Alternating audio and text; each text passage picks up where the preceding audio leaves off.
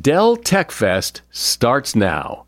To thank you for 40 unforgettable years, Dell Technologies is celebrating with anniversary savings on their most popular tech. For a limited time only, save on select next gen PCs like the XPS 13 Plus, where you can make the everyday easier with Windows 11. Plus, curate your dream setup with great deals on select monitors, mice, and more must have electronics and accessories. When you shop online at Dell.com/deals, you'll have access to leading edge technology and free shipping on everything. Again, that's Dell.com/deals. Today on Something You Should Know, your kitchen freezer has a big flaw that can ruin your food. I'll explain.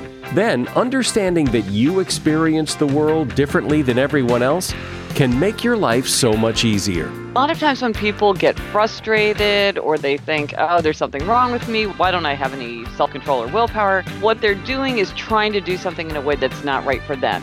We all have to figure out what works for us. Plus, if your kids have allergies, it may be your dishwasher's fault.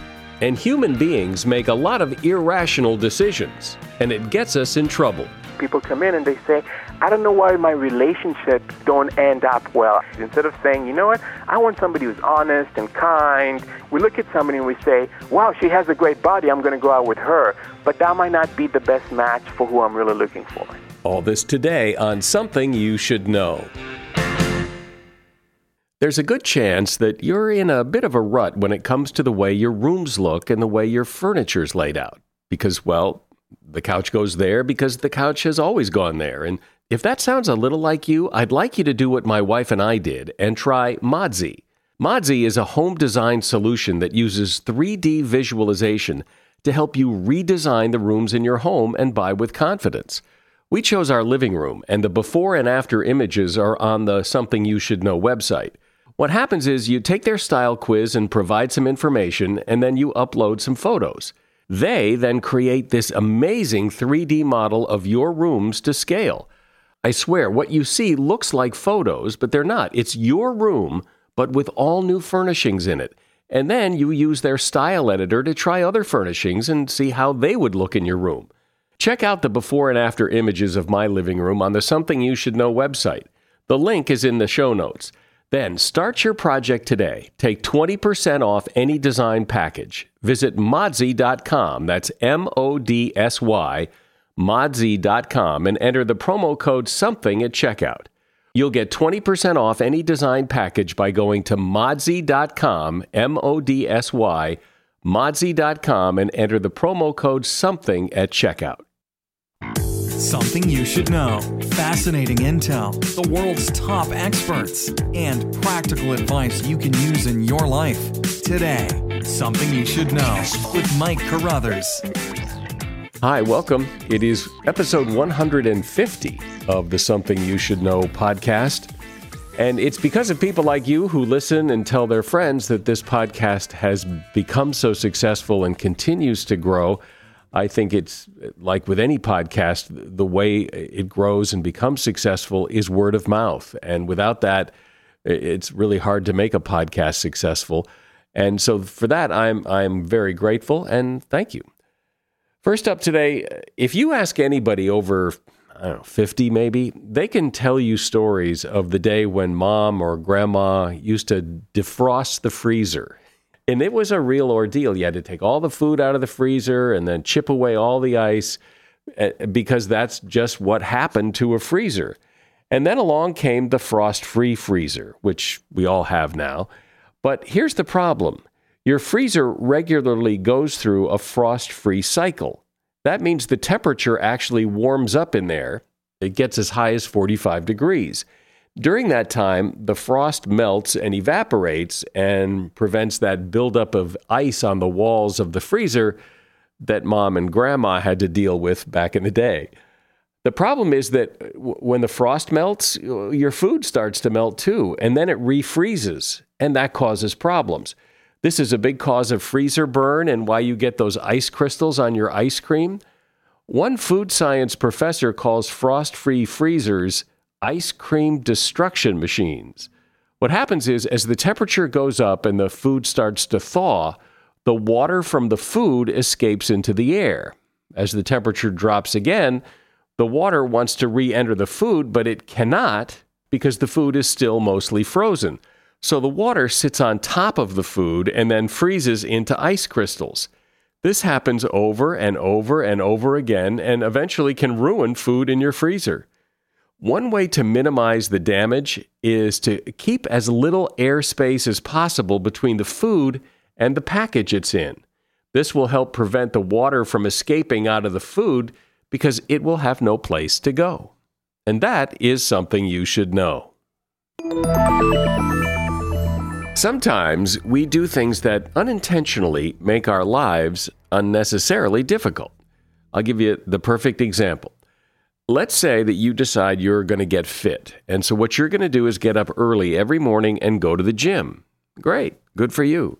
The problem is you're not a morning person. So on the third day, you pretty much just say, screw it, I'm staying in bed, I'm not getting up. But maybe if you scheduled time in the afternoon or evening to go to the gym, it would be much easier to accomplish because getting up early is not who you are. Gretchen Rubin is a best selling writer, and she's the host of a podcast called Happier with Gretchen Rubin and she's just put out an audiobook called The Four Tendencies.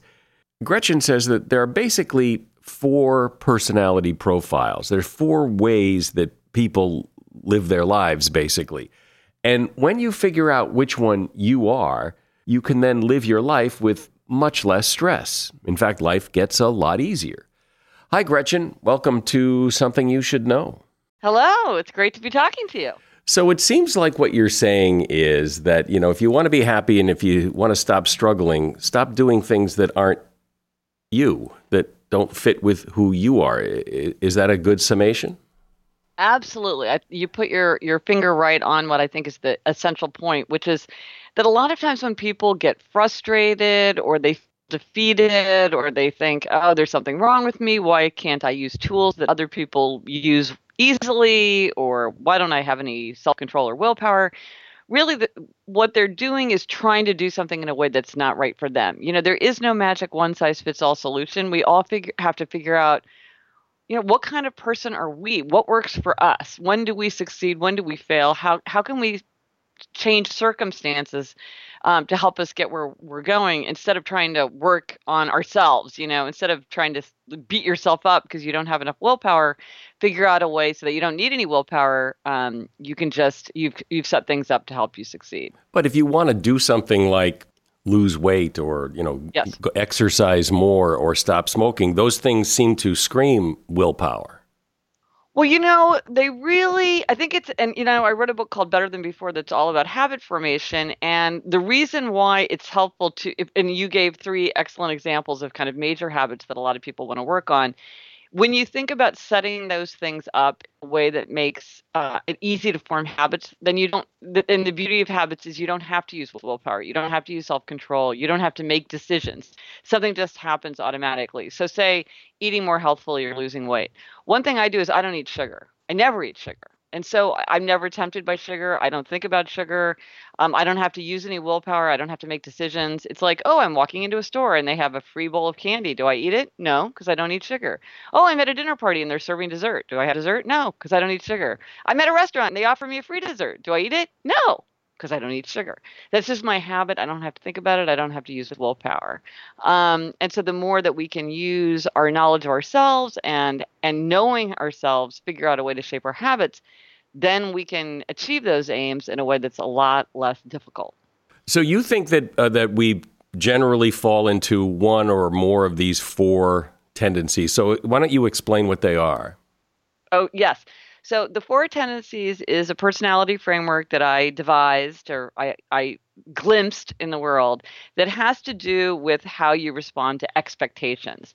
And according to my um, my framework, you're either an upholder a questioner, an obliger, or a rebel, depending on how you respond to outer expectations and inner expectations.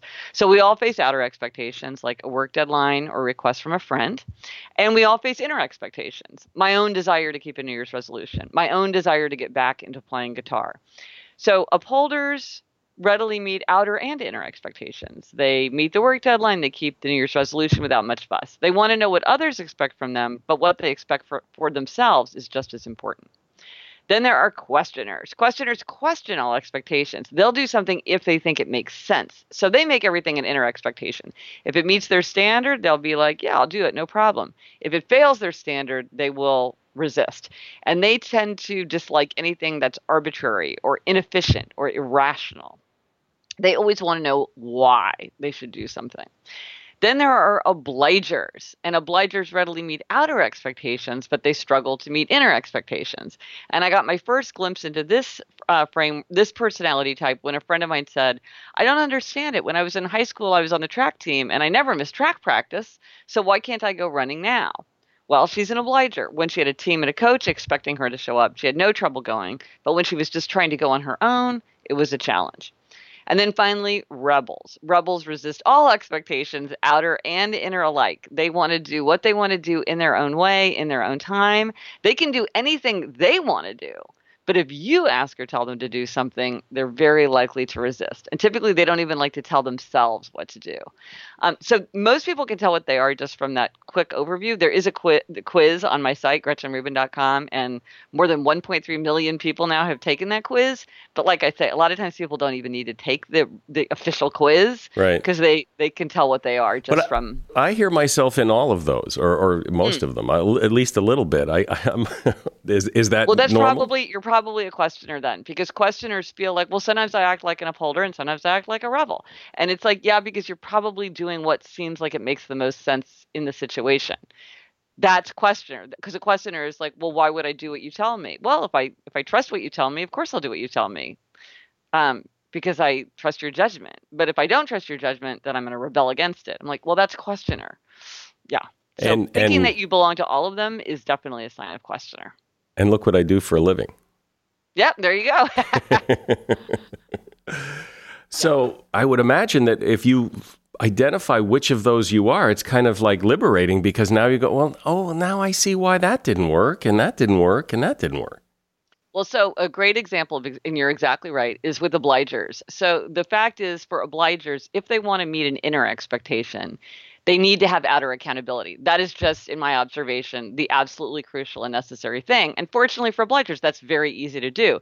But often obligers don't understand this pattern. And then once they understand the kind of the definition of obliger and how it plays out, it, like all their whole p- history makes sense to them. And they're like, well, now I understand. Like my friend, when I was on the track team, I could run. When I took that college, uh, when I took that exercise class in college, where the teacher took, uh, when the instructor took, uh, uh um, you know, attendance every time. Then I showed up when I had that daily walk that I did with my neighbor where she was really annoyed if I didn't show up. Well, then I had no trouble. But then when I was trying to go on my own, I could never follow through. And I would say to myself, well, why can't I make time for myself? Or I need to be more motivated or I need to have more willpower. It's like, and I'm saying, no, what you need is outer accountability. That's what explains the pattern of your successes and failures. That and, and that's how you fix it. If if my friend said to me, Well, why can't I exercise? I'd be like, Well, how can you get outer accountability now the way you had in high school. So you could take a class, you could work out with a trainer, you could take your dog for a run who's going to be so disappointed if he doesn't get his run, and plus he's going to tear up the furniture if he doesn't get his run. You could uh, run for a charity where they're not going to make as much money if you don't complete the run. You could think of your duty to be a role model for other people. You could think of your future self and how disappointed your future self will be if your present self um, doesn't keep your promises to yourself. There's a million ways to have outer accountability once you realize that's what you need. Now, of course, for rebels, they don't like feeling accountable. They don't want a teacher saying, Hey, Gretchen, why didn't you show up on Saturday? They want to feel like they can do whatever they want in their own way. So, trying to get more accountability for a rebel would be counterproductive. But for an obliger, it's crucial. So, once you know your tendency, you can be much, much more um, precise and effective in figuring out how to shape situations in a way that's going to get you where you want to go. My guest is Gretchen Rubin. She is a writer and host of the Happier with Gretchen Rubin podcast. She's also the author and narrator of the audiobook The Four Tendencies. You know, audiobooks are great for helping you be a better you, whether you want to feel healthier, get motivated, learn something new, or, or just listen to a great story. As it happens, I really recommend Gretchen Rubin's audiobook, The Four Tendencies, which we're talking about today in this podcast. And I recommend you get it at Audible. You see, Audible members get a credit every month good for any audiobook in the store, regardless of price. And unused credits roll over to the next month. Didn't like your audiobook? You can exchange it, no questions asked. Plus, your books are yours to keep. With Audible, you can go back and re listen anytime, even if you cancel your membership. Audible content includes an unmatched selection of audiobooks, original audio shows, news, comedy, and more. Start a 30-day trial and your first audiobook is free. Go to audible.com slash something or text the word something to 500 500. This is a no-risk offer that really lets you dive into the world of audiobooks that I know you're going to love. Start a 30-day trial and get your first audiobook free. Go to audible.com slash something or text the word something to 500 500. Are you one of those people who just buys things with whatever credit card you grab out of your wallet? Well, that, that could be a costly move. NerdWallet, you've heard of NerdWallet. NerdWallet lets you compare credit cards side by side to maximize your spending. So, if, for example, you like travel rewards, you can see which credit card gives you better rewards than the credit card you've got now. Think of what you could do with better rewards. A free flight, room upgrades, who knows? Compare and find smarter credit cards, savings accounts, and so much more at nerdwallet.com. NerdWallet, finance smarter. Credit is subject to lender approval and terms of each credit card issuer apply. No matter what moves you made last year, TurboTax experts make them count. Did you maybe buy a second property to rent out? That's a move. Did you go back to school to get your degree? That too is a move, a smart move. Did you commute to work across state lines? You see, that's a move. Did you relocate for a fresh start? Well, that's the definition of a move. Maybe you moved into a house boat instead of a house house. Or perhaps you crushed it in the stock market in 2023. TurboTax experts make all your moves count, getting you every credit and deduction you deserve, filing with 100% accuracy, and getting your max refund guaranteed. Switch to TurboTax, make your moves, and they will make them count. See guarantee details at turbotax.com/guarantees. Experts only available with TurboTax Live. So, Gretchen, I would imagine it's not only helpful to know which of these four tendencies you tend to be, but it would also be helpful if you can figure it out which of the four tendencies other people are that that you have to deal with all the time. Absolutely, absolutely. Whether it's a teacher and a student, or it's an employee and a manager, or two colleagues, or people in a, you know, two sweethearts. Um, uh, and then just managing yourself too. It's just because the thing that is true, and I feel this so much myself, it's just very hard to realize that other people don't see the world we do, the way we do. We just think everybody's basically having the same experience. They really aren't. They really are not. And so when you I think what I hope with the four tendencies is to draw people's attention to ways that people might be having a different reaction um, to a situation that maybe you wouldn't have thought of. You know, I have a podcast called the Happier with Gretchen Rubin podcast, and we get we get listener questions all the time, and it's so striking to me how often someone will describe a situation and their response to it, and I'm thinking, wow, I would think that uh, if, if that were me in that office, I would be thinking something very different, and it wouldn't even have occurred to me that you might be thinking what you're thinking, but now that you say it, it makes perfect sense. But I, it, you know, I have to hear it from you because it's not what I would automatically think. I mean, something like, should a person, you know, what happens to a dirty dish in the office sink? I mean, it's crazy how many different philosophies people bring to that. Um, there's not just one way to think about it. I think about that a lot. How people experience the same situation so differently. And but it's it's kind of hard to remember, right? Sure. It's your yeah. own interpretation seems so dominant it's hard to remember there's other, there's counter there's counter perceptions yeah we think what we see and feel and hear is reality but it's yes. just our reality it's not it's yes. nobody else's it took me a long time to really grasp that because I'm like, but in the end, reality is reality, and it's like, well, it's Not really, really no. not. right, right. It's hardly. No, and you know, as I'm an upholder, and one, and it's been a hugely helpful thing for me to realize, you know, well, there there aren't that many people. The biggest tendency is obliger. That's the one for both men and women that the largest number of people belong to, and then after that, questioners. Rebel is the smallest one. It's the one the fewest people belong to, and then and also upholder is very small. So I'm part of a very kind of small, extreme personality type, and this has been hugely beneficial to me because I used to feel like, why can't other people get stuff done? Like, what is the deal? And now I understand, like, and I communicate with people very differently. Even in things like work email, I will specifically change the way that I would phrase something or communicate something or the way I do my own work process to take into account that most other people are not upholders. And then when I work with an upholder, I absolutely know that and take that into account. Like, oh, there's all this stuff that I don't have to do because I know that this person's an upholder like me. So we get it, you know.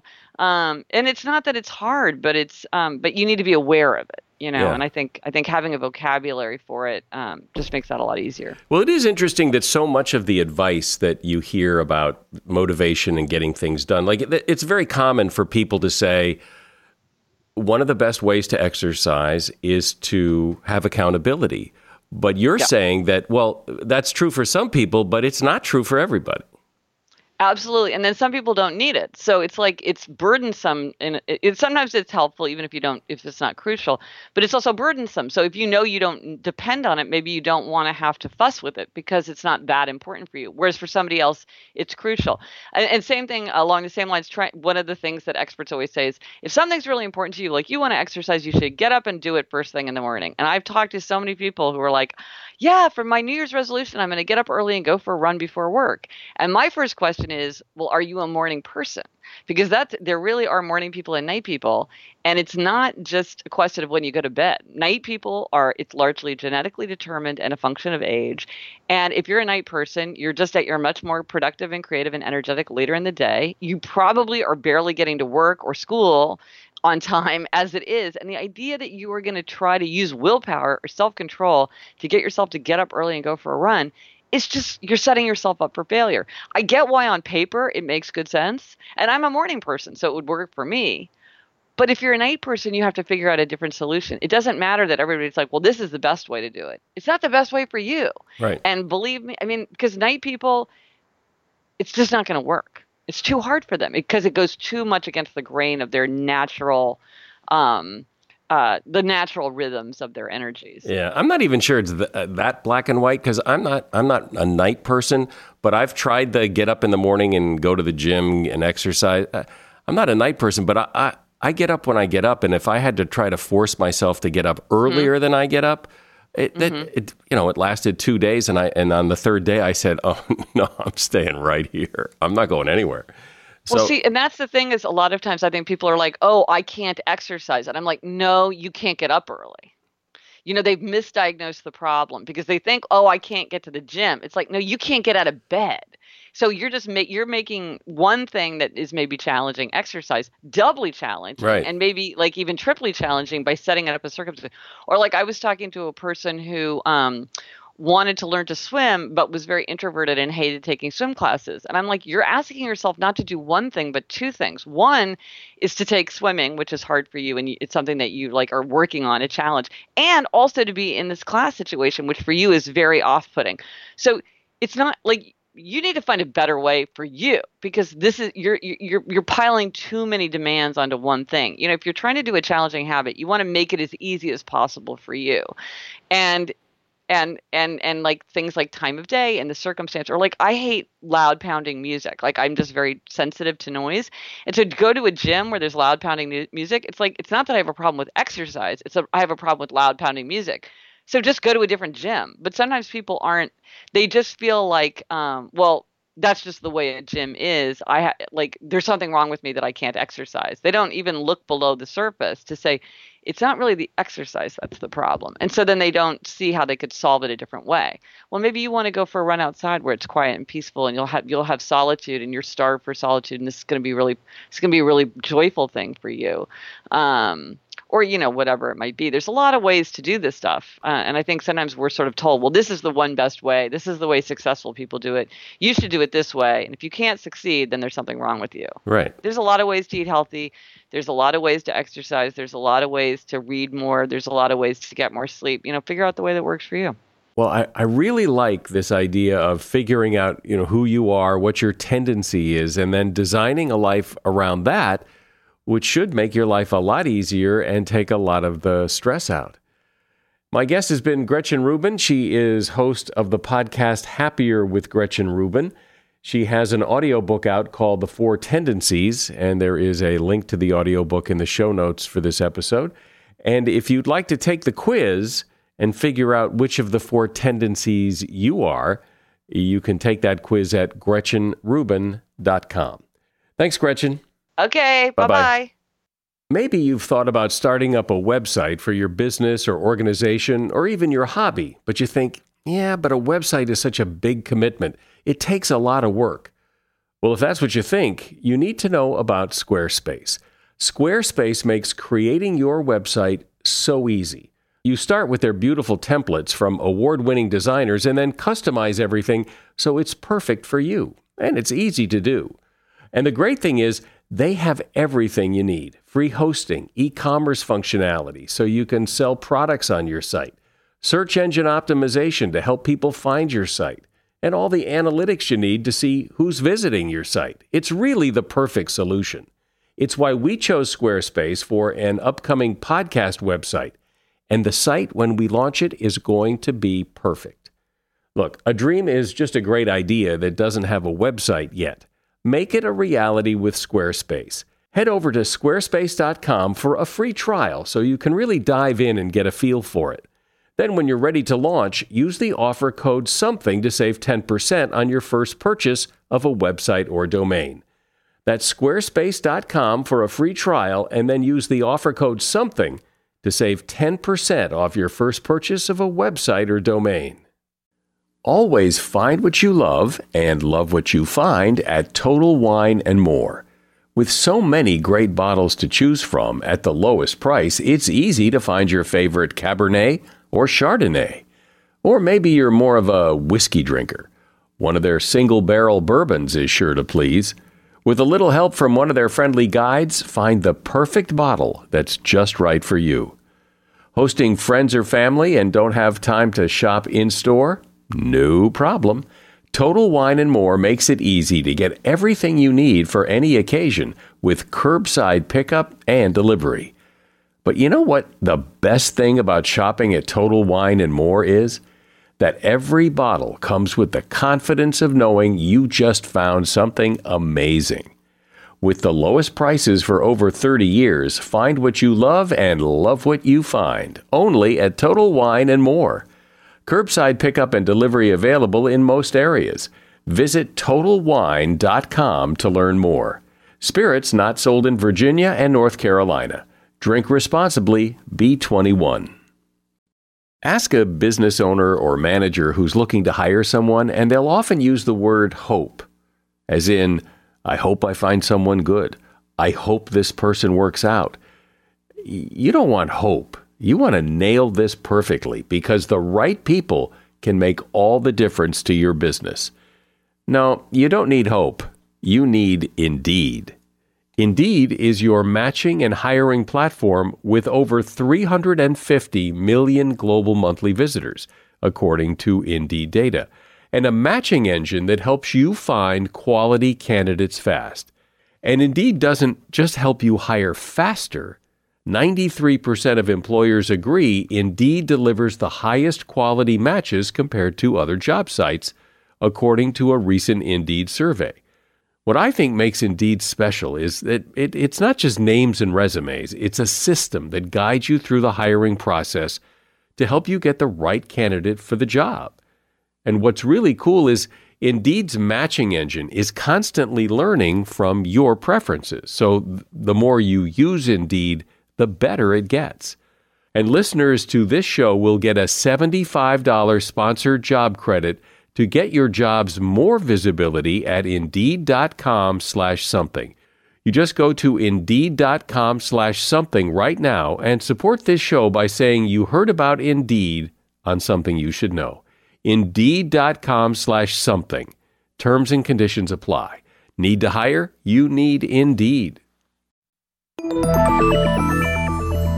You and I make irrational decisions and we do irrational things.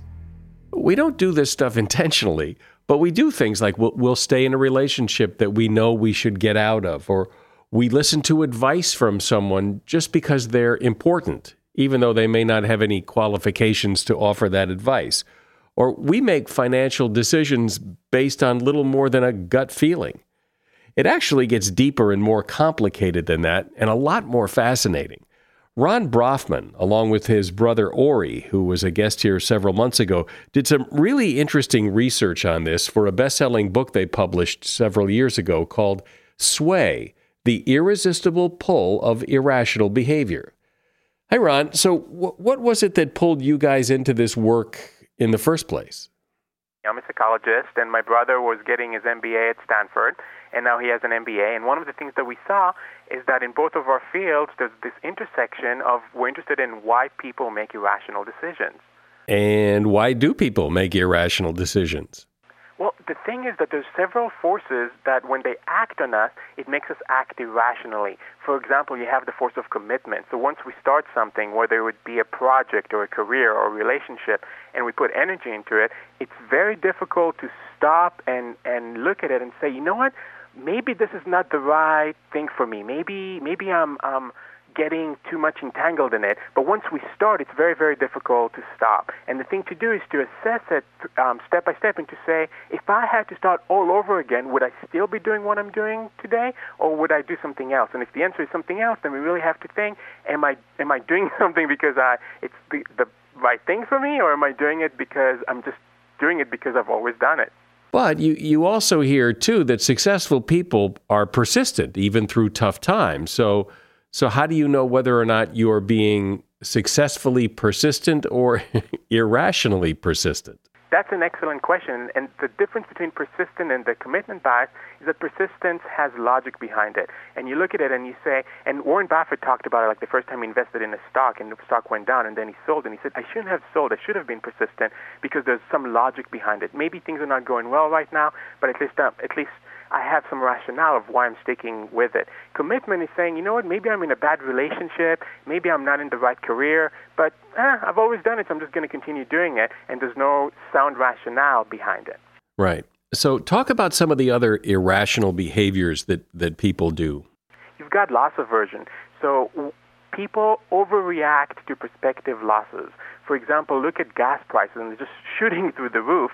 And people are saying, you know what? Maybe I don't want to go on a vacation this year. And when you think about it, that's a little bit ridiculous because we don't react to gas prices in the opposite way when they go down. It's not like when um, gas prices go down, we say we're going to just go all over the United States. And sacrificing a vacation can be irrational when you consider that you can save money in other ways. Maybe go on vacation and just don't go to the most expensive restaurant or stay at a nice hotel but not a super hotel. But what happens is when we're when there's a loss, a perspective loss, we overreact and then we make irrational decisions. And a lot of times we feel paralyzed and we just stop everything together and don't do anything. Yeah, and, and I think everybody's had that experience where they've overreacted and then looked back and said, well, now, why did I do that? Why did I, or why did I not do that? Exactly. And there's something um, similar to that with the force of fairness. And we found that what happens is when we're in a situation where something doesn't feel fair, we almost regress and be like act like little kids and we say you know what we're not we're not going to do it anymore so if i'm at work and i don't have i don't get the raise that i think i deserve or if if i'm talking to my wife and she says um, you know what, you don't clean the house enough, and I feel like I do. A lot of times, what people do is they say, I'm just going to give up. I'm just not going to do anything. And when you think about it, that's usually not the best thing to do. Oh, I think that's right on the money. I, I think when people are doing what they think is the best that they can do, and other people don't recognize it or other people criticize it, it's very, it's very easy to adopt that kind of juvenile attitude of well then screw it I'm then I'm not going to do it at all. Yes, yes. And what we found is that the opposite actually works. That frequent communication is the best thing to go about establishing a sense of fairness. So if I feel like something is not going well, if I can talk to the other person and say, you know what, I know you didn't mean it, but um, I think actually I do do this, this, and this. And the other person's like, oh, yeah, I didn't realize it. Okay. Or if I'm at work, if I'm working on a project and I just become so concentrated on a project that I forget to talk to my, my boss, to my other coworkers, they might feel resentful towards me because they feel, hey, how come this person is just hoarding everything and they're not communicating? And the more we communicate, the more we appear fair, and the more we also feel like it's, it's a fair situation because we become part of the process. There was a, a story in the book about an airline captain who was also the head of safety for the airline who then plowed into a plane on the runway because he was worried about being late. Talk about that. Yes. What happened, his plane was diverted to this small airport, and he just needed to get his, his um, plane in the air as soon as possible because otherwise his crew would get grounded because they've, they've been um, in the air for too long. And so he's stuck on this airport and he tries to do everything he can to get out, and he just doesn't, nothing happens. And so finally, finally he gets clearance, and he, he's saying, you know what, I'm going to take off. And then his co-pilot says, you know what, I don't think we have um, flight clearance. I think they just, you just got the, the ATC clearance, which means your flight plan has been cleared. And he ignores his co-pilot and he takes off. And unfortunately, there's a plane right there on the runway that Van Zanten didn't see, and they collide, and it causes the biggest aeronautical disaster in history. 584 people get killed. And now people are saying, what was going on in Van Zanten's head? Well, two things.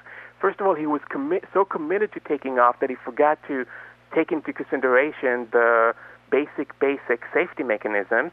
And the second thing is loss aversion. He was so afraid of the losses he would incur if his flight was grounded that he did everything he could to avoid the loss, and ironically, of course, created a huge loss in the process.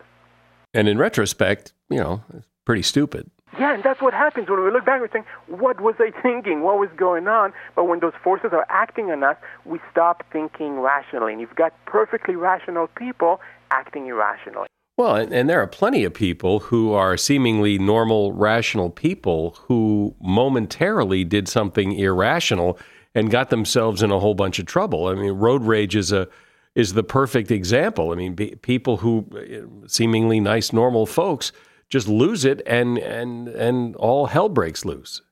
Exactly, exactly. How many times we look back in our lives and we say, you know what? If only we would have thought about it a little bit more. If only we would have acted a little bit more coolly. And that's the thing to do, to recognize those forces that act in us. And that's what we represent in the book. We're saying, look at all these forces. And when you catch yourself in your life, when you see these forces around you, you got to slow down and you're going to think and you're going to say, am I making a rational decision or I'm, am I getting swayed by all these forces acting on me?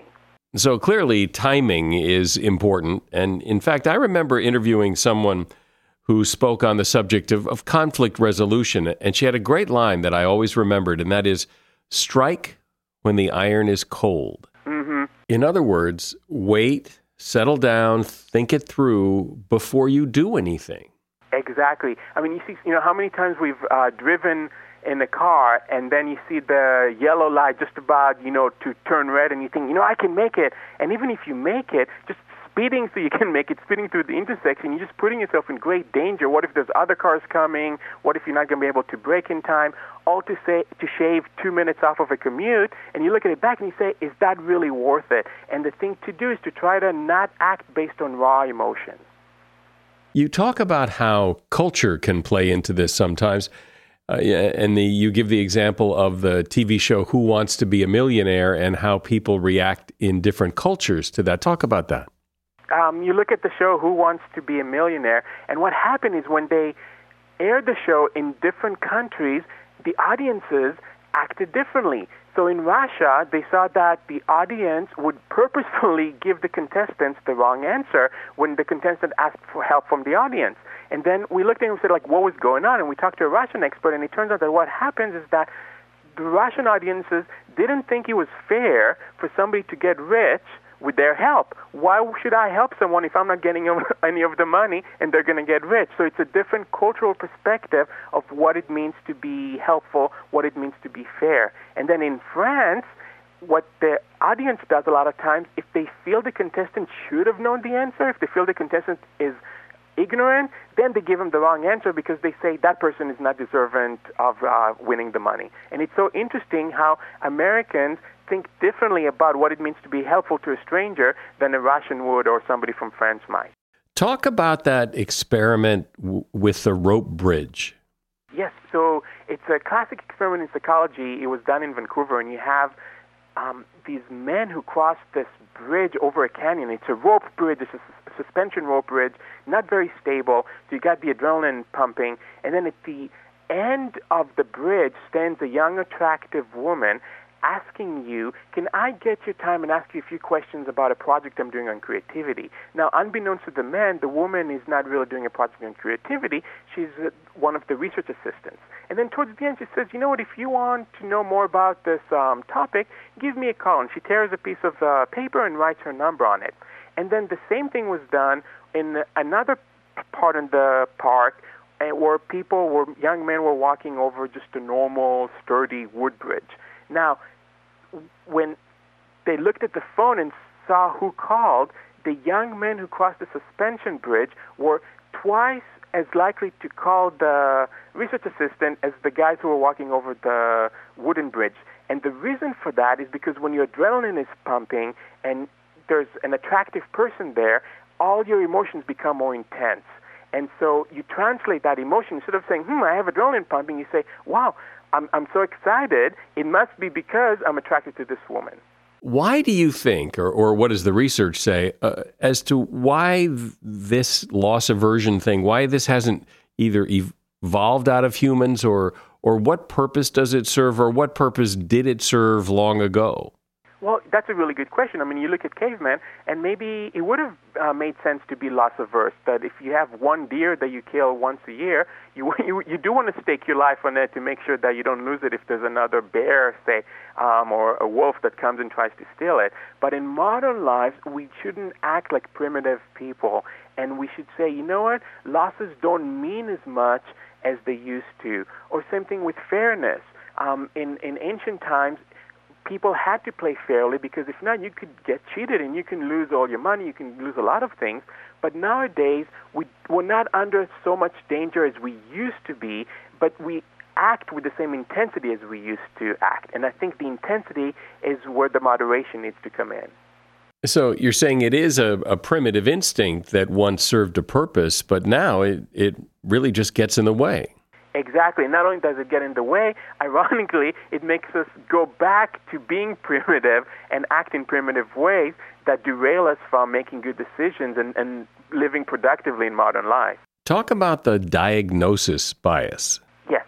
We looked at people during job interviews and what do managers do when they interview someone. And one study shows that managers actually make the decision about who they're going to hire within minutes of the interview. Even the handshake, if you if you give them a fair handshake, um, that actually gets diagnosed. Now, when you look at the actual numbers, that's a really poor diagnosis because if you have a firm handshake, that's not really going to translate into you being a good employee.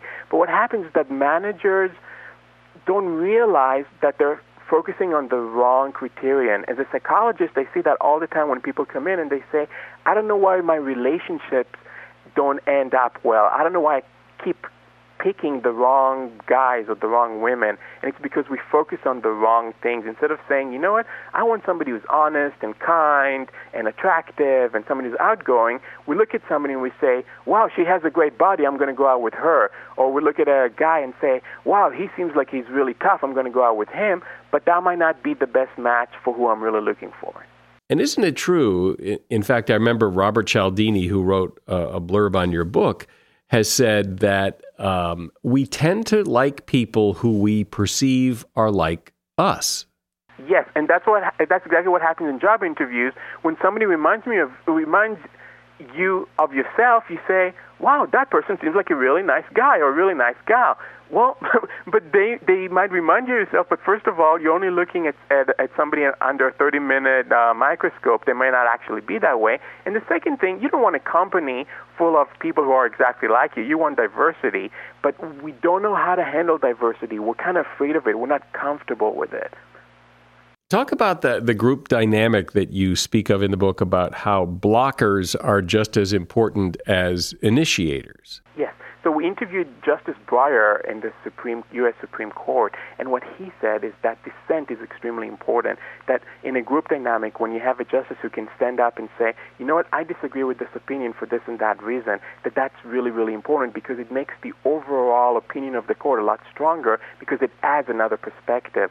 But what happens usually in group dynamics we love people who are initiators. We love the people who come up and say, you know what, this is a great idea, and we should do this, and we should do that, and we think of them as charismatic and optimistic.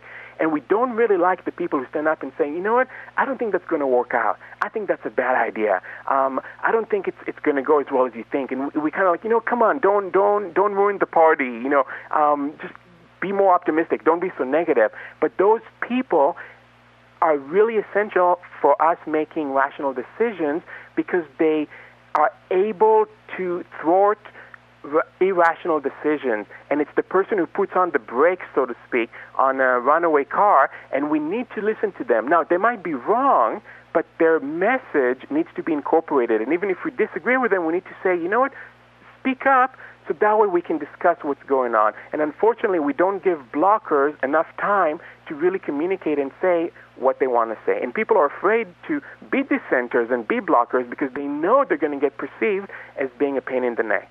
Right. Well, that's how they're perceived as as they're getting in the way of the progress here. Yes, yes. Imagine I, I interview for a job and I say, you know what, I tend to disagree with people, and I tend to sometimes point out how things are not going to work out. Nobody's going to hire me but as an organization, you want to have someone like that. In a family, you want to have someone like that because they can actually keep the family on track. They can look at the worst case scenario and make sure that that doesn't happen. Well, I must admit, it is interesting and fun to listen to how we humans do irrational things and think irrational thoughts. But maybe by understanding how we do these irrational things, uh, we can be more rational about it. Ron Brafman has been my guest. He and his brother Ori Brafman are co authors of a couple of best selling books. The one we've been talking about today is Sway The Irresistible Pull of Irrational Behavior. There's a link to the book in the show notes, and I appreciate you being here. Thanks, Ron. If your kids have allergies or eczema, it could be your dishwasher's fault. Here's the theory Dishes washed in a dishwasher are sanitized. Dishes washed by hand have more bacteria on them because washing dishes by hand is less effective in reducing bacteria. So, children in homes without a dishwasher are exposed to more microbes. And this plays into the idea that growing up in a squeaky clean house can actually increase the risk of autoimmune conditions like allergies because the immune system doesn't have anything to do, so it makes stuff up, basically. It seems that exposing your children to many different types of bacteria keeps the immune system busy and working properly. A survey of parents of over a thousand children between the ages of seven and eight support this theory. The risk of developing an allergy was further reduced if a child also ate fermented food, like sauerkraut, or produce that's been bought directly from a farm.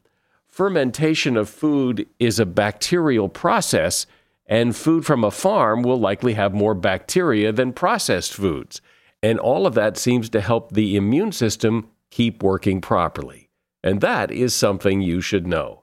Like us on Facebook and follow us on Twitter, where we post additional content beyond what you hear in the program. And if you'd like to email me, I'm at mike at somethingyoushouldknow.net. I'm Mike Carruthers. Thanks for listening today to Something You Should Know. No matter what moves you made last year, TurboTax experts make them count. Did you maybe buy a second property to rent out? That's a move. Did you go back to school to get your degree? That too is a move, a smart move. Did you commute to work across state lines? You see, that's a move. Did you relocate for a fresh start? Well, that's the definition of a move. Maybe you moved into a house boat instead of a house house.